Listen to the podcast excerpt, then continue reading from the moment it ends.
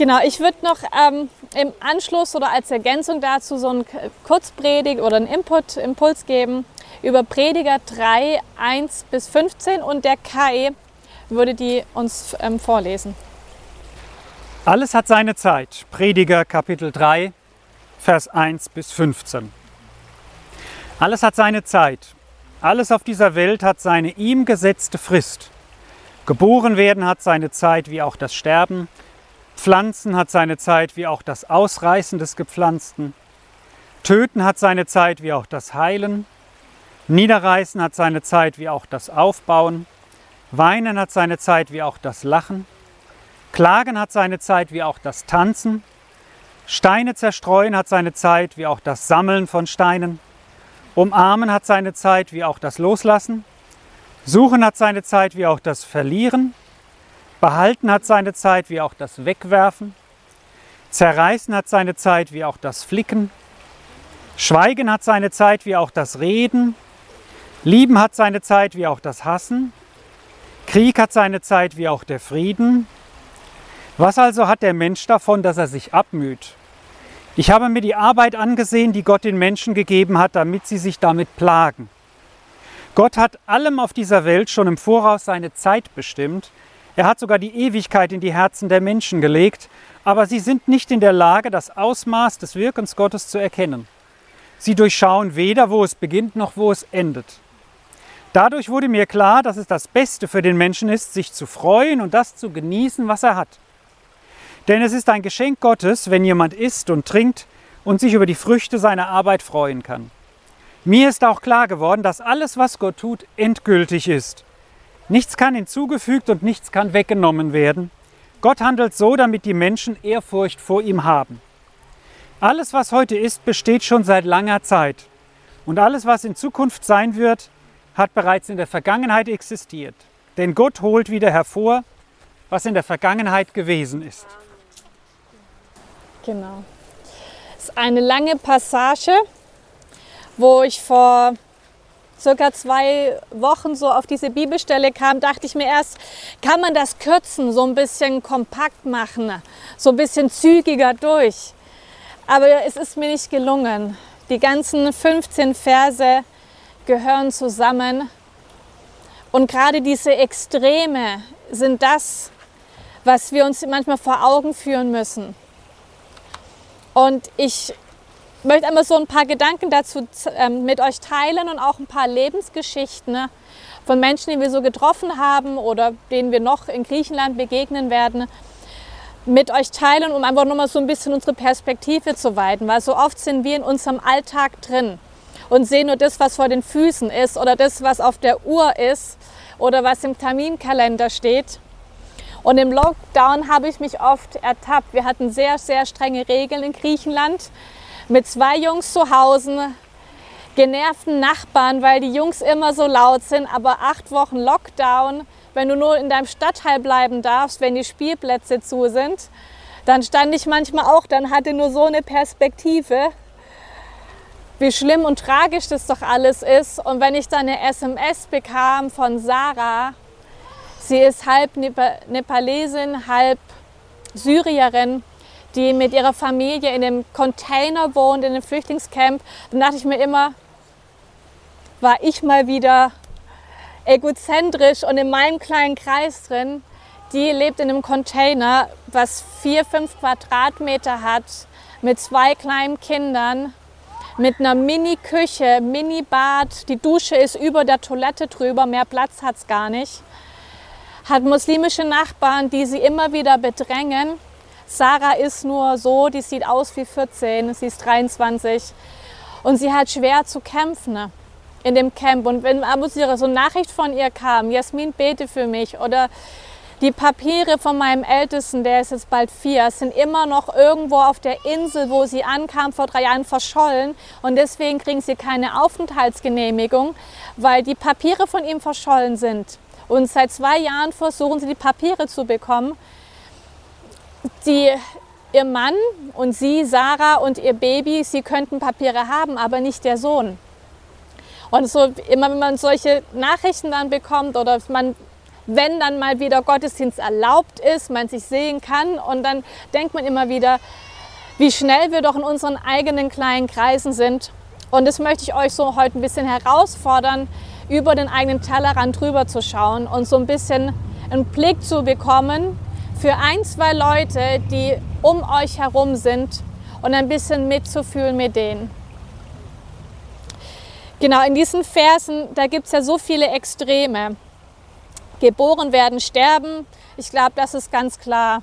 Das ist was, wo man nicht viel ähm, sagen muss oder was, was für uns völlig klar ist. Aber solche Sachen wie, es, hat eine, es gibt eine Zeit zum Pflanzen und zum Ausreißen, äh, zum, ja, zum Pflanzen zum Ausreißen, zum Niederreißen, zum Aufbauen. Weinen hat seine Zeit, Lachen hat seine Zeit. Streit hat seine Zeit, Trösten hat seine Zeit. Für mich persönlich sind so Sachen immer wie Töten und Hassen und Krieg. Für mich ist das so ein bisschen Altes Testament. Es sind auch Verse im Alten Testament und ich, leb, ich bin froh, dass ich im Neuen Testament lebe und dass ich noch nie Krieg erlebt habe.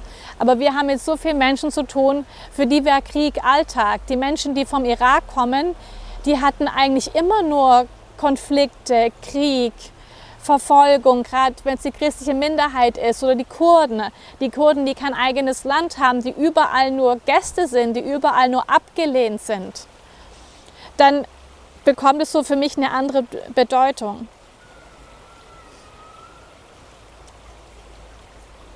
Auch mit dem Suchen und Verlieren, Behalten und Wegwerfen, Zerreißen und Flicken, Schweigen und Reden. Ich weiß nicht, wer in eurem Umkreis ist, der zurzeit ein ermutigendes Wort brauchen könnte. Oder eine Familie, die über Hausaufgabenhilfe glücklich wäre, egal ob sie Deutsche sind oder Ausländer.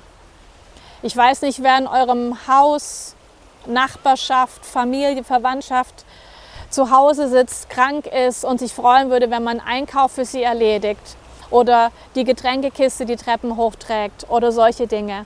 Und da möchte ich euch gerne ermutigen, dass ihr mal so, während ihr so manche Geschichten von der Ferne hört, auch an die denkt, die in der Nähe sind. Oder auch wie Melek gesagt hat, es sind so viele jetzt in den letzten Wochen und Monaten aus allen Nationen nach Deutschland gekommen. Es ist nicht mehr nötig, als Missionar weit weg zu fliegen oder drei Wochen mit dem Schiff oder drei Monate wie früher irgendwo hinzufahren, um Menschen zu erreichen und zu helfen. Die Nationen sind in Deutschland. Und da würden wir euch einfach auch gerne Mut machen, da wo es möglich ist, Menschen zu erreichen. Kürzlich habe ich in Nachrichten gehört, es gibt derzeit 82 Millionen Geflüchtete. Und wo es so die ersten Genfer Gesetze gab, wo es um Geflüchtete ging, da waren es zwei Millionen. Und dann dachte man, meine Güte, so eine riesige Zahl, da müssen wir irgendein europäisches oder internationales Gesetz finden. Jetzt sind es 82 Millionen. Nicht alle von diesen 82 Millionen mussten ihr Land verlassen.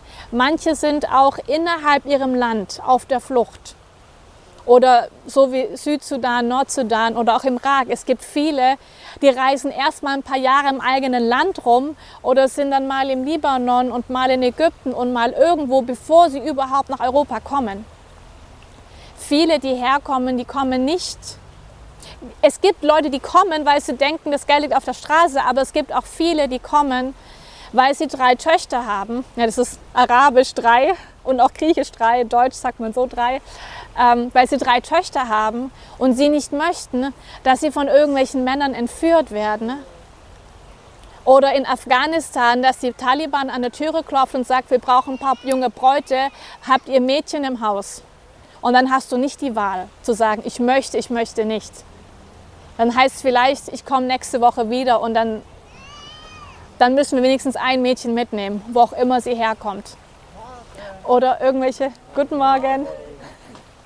Oder es gibt auch ähm, Väter, die kommen, weil sie möchten, dass die Kinder Bildung haben und nicht nur nach zwei, drei Jahren sich Schule nicht mehr leisten können, weil die Kinder mitarbeiten möchten, müssen. Weil die Kinder mitarbeiten müssen, weil es sonst zu Hause nicht reicht finanziell. Und wir, wir treffen viele, die zwar sehr naiv sind und nach Europa kommen und sehr naiv und denken, es war ja alles so leicht hier und erstmal einen großen Kulturschock haben, weil sie merken, oh, jetzt sind wir ja Ausländer geworden oder wir sind ja gar nicht willkommen. Das erleben wir in Griechenland sehr. Viele gehen, weil sie sich nicht willkommen fühlen, weil die Griechen sie nicht mal angucken, weil die Lehrer ihre Schüler aus Iran, Irak, Afghanistan gar nicht angucken, weil sie höchstens vielleicht mal so machen, du. Aber es wird nicht das Kind angeguckt und sich die Mühe gemacht, den Namen zu merken. Und das sind oft die Gründe, warum sie von Griechenland, Deutschland, Schweiz, Schweden, Österreich gehen, weil sie nicht reinkommen ins System. Wir sind auch Ausländer. Ich war schon immer in Ägypten Ausländer, er war schon immer in Deutschland Ausländer. In Griechenland sind wir es beide. Und wir merken auch, bis wir mal eine Wohnung gefunden haben, es hat gedauert, weil ein Grieche musste für uns bürgen, dass wir Miete zahlen, dass wir nichts kaputt machen, dass die Kinder einigermaßen in Ordnung sind. Und das ist mit den Ausländern dort, mit den vom Iran, Irak und sonst woher, wenn sie noch wie Frauen Kopfbedeckung haben, dann sagen viele Griechen schon gleich, nee, nee, nee, nee, nee, nee, ich will nur Griechen als, als Mieter haben. Da haben die keine Chance. Und vielen geht es auch hier so, wie Melek gesagt hat, nicht so sehr, dass sie, dass sie hier nicht an Wohnungen kommen, aber dass sie nicht in die Schule reinkommen. Ich bin im Kontakt mit einer Mutter, die ist jetzt neun nach Hannover gekommen. Sie hat vier Kinder. Ein, der Alice, Junge, ganz schlauer Kerl, drei Mädchen. Sie war Lehrerin für Mathe und Französisch in Syrien, bevor sie Kinder hatte. Und ähm, sie hat einen Bruder, der lebt schon lange in Holland, ein anderer Bruder, der ist in Deutschland schon über 15 Jahre.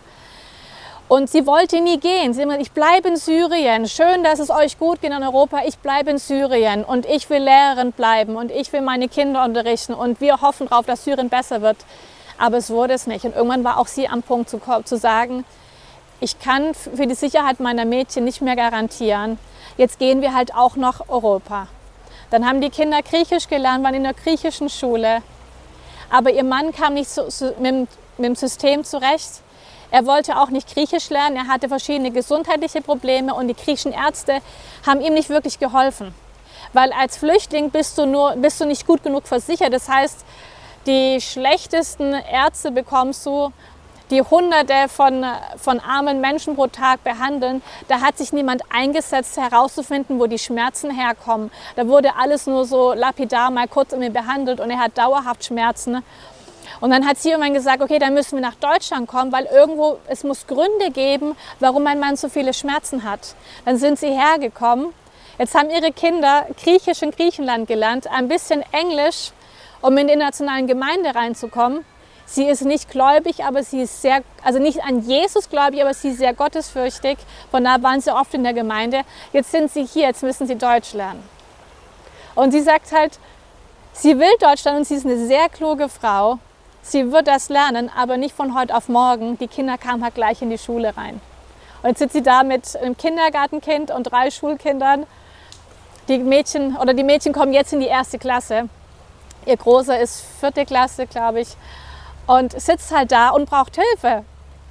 Ich konnte sie jetzt nicht besuchen. Hannover war einfach zu weit. Wir sind hier im Reisedienst, haben viele Termine, viele Administrationen, auch mit unseren Kindern Check-up. Aber sie zum Beispiel sucht auch jemanden, der einfach nur da ist. Und sie ist Muslima, sie hat ein Kopftuch und sie ist schon so ein bisschen vorsichtig, aber wenn man sie kennt, wenn man sie zu Hause als Frau besucht, ist kein Kopftuch da.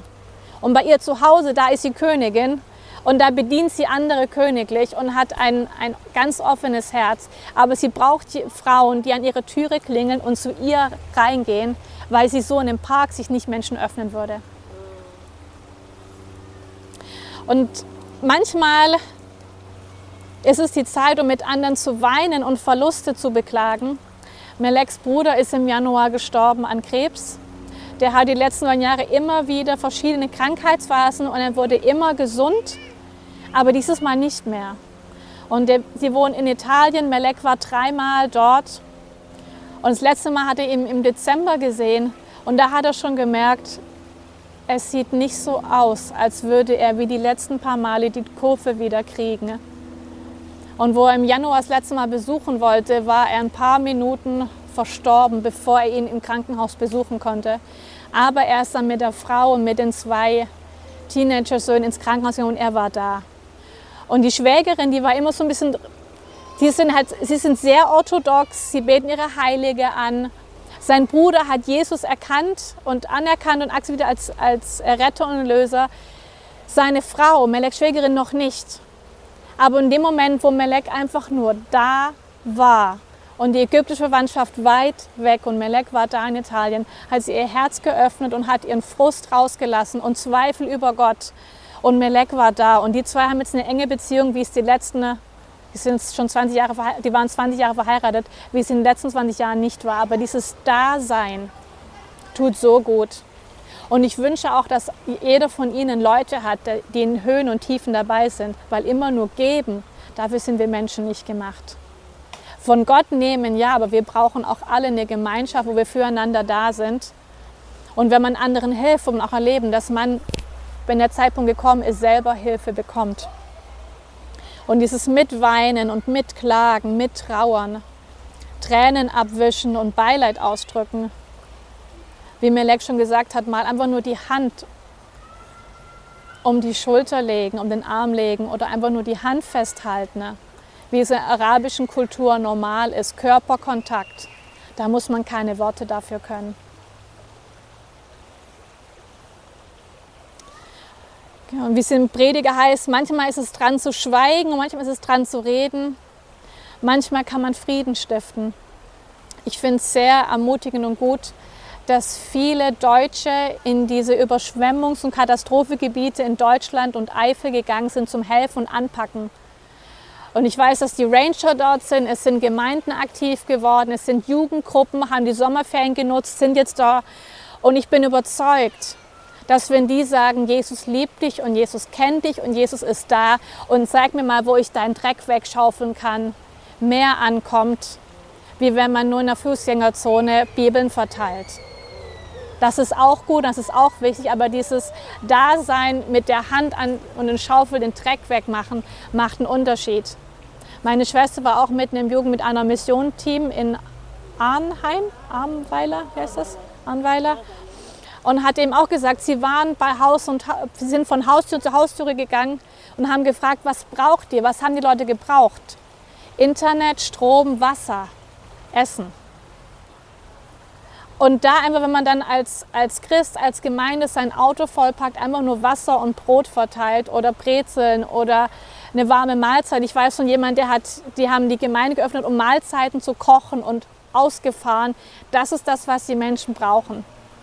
Ein Gott segne dich ist das eine und ich bete für dich auch. Das ist unheimlich wichtig zu sagen, ich bete für dich, aber das andere ist da zu stehen, da zu sein und zu sagen, Gott segne dich, hier ist der Kaffee oder sich dazuzusetzen und die schlimmen Geschichten zu hören. Die Menschen sind ja traumatisiert.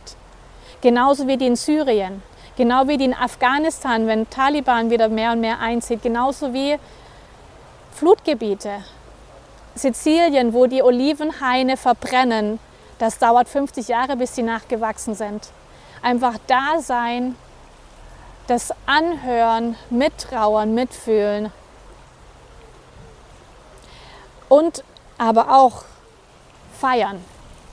Da, wo Erfolge sind, da, wo Frieden da ist, da, wo wir Essen und Trinken haben, das feiern und das schätzen wissen. Da, wo wir Überfluss haben, da, wo wir ein, ein eigenes Haus haben, wo, wir, wo die Kinder versorgt sind, wo die Kinder studieren können, wo die Enkel in Urlaub gehen können, Geld für Urlaub zu haben, das ist ein Geschenk. Und das auch sich immer wieder bewusst zu machen, es ist nicht selbstverständlich. Dass wir mit der AOK-Karte sämtliche Kosten bezahlt bekommen, von Logopädie für den Gabriel bis zum extra Augencheck für Benjamin, das ist nicht selbstverständlich. Und auch immer wieder einfach dankbar zu sein und sich diesem Segen bewusst sein, wie es da dann auch heißt. Dann ist es ein Geschenk Gottes, wenn jemand isst und trinkt und sich über die Früchte seiner Arbeit freuen kann. feiern, Hochzeiten feiern, Geburten feiern, sich mitfreuen, wenn andere einen guten Job bekommen, wenn jemand anderes ein Haus bekommt, wenn jemand einen tollen Urlaub hatte, sich mitfreuen und sagen, super, Festival als Gemeinde, ich finde es unheimlich toll, wie ihr das hier macht. Nicht versteckt in irgendwelchen Räumlichkeiten, sondern hier und dann hier noch mit Kaffee und Brezel und einfach Gemeinschaft haben. Das ist so wichtig, einfach nicht nur in der Theorie zu bleiben, und schön Lieder zu singen und zu hören und dann tschüss, sondern einfach das Leben teilen. Was kann ich für dich beten? Wo kann ich anpacken? Was kann ich nächsten Sonntag mitbringen? Kann ich nächsten Sonntag Kuchen backen? Oder wie auch immer, einfach aktiv sein und einfach in der Gemeinschaft zu leben. Genau, tanzen und lachen mitfreuen, mitfeiern, Sonntage ehren, das gehört mit dazu. Gott sagt, alles hat seine Frist.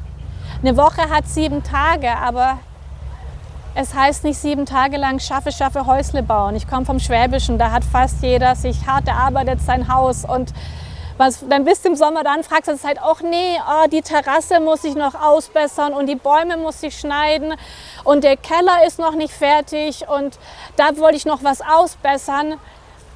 Es ist schön, wenn man ein schönes Haus hat, aber wenn man das das ganze Jahr über macht und nichts anderes macht und keine Zeit hat, Leute einzuladen oder den Nachbarskindern zu helfen, dann finde ich das schade. Dann würde ich mal sagen, okay, gut, wir sehen uns in zwei Jahren wieder, da kommen wir nämlich wieder. So. Und, und auch da einfach den, den Sonntag zu ehren gehört auch mit zu diesen Fristen Gottes.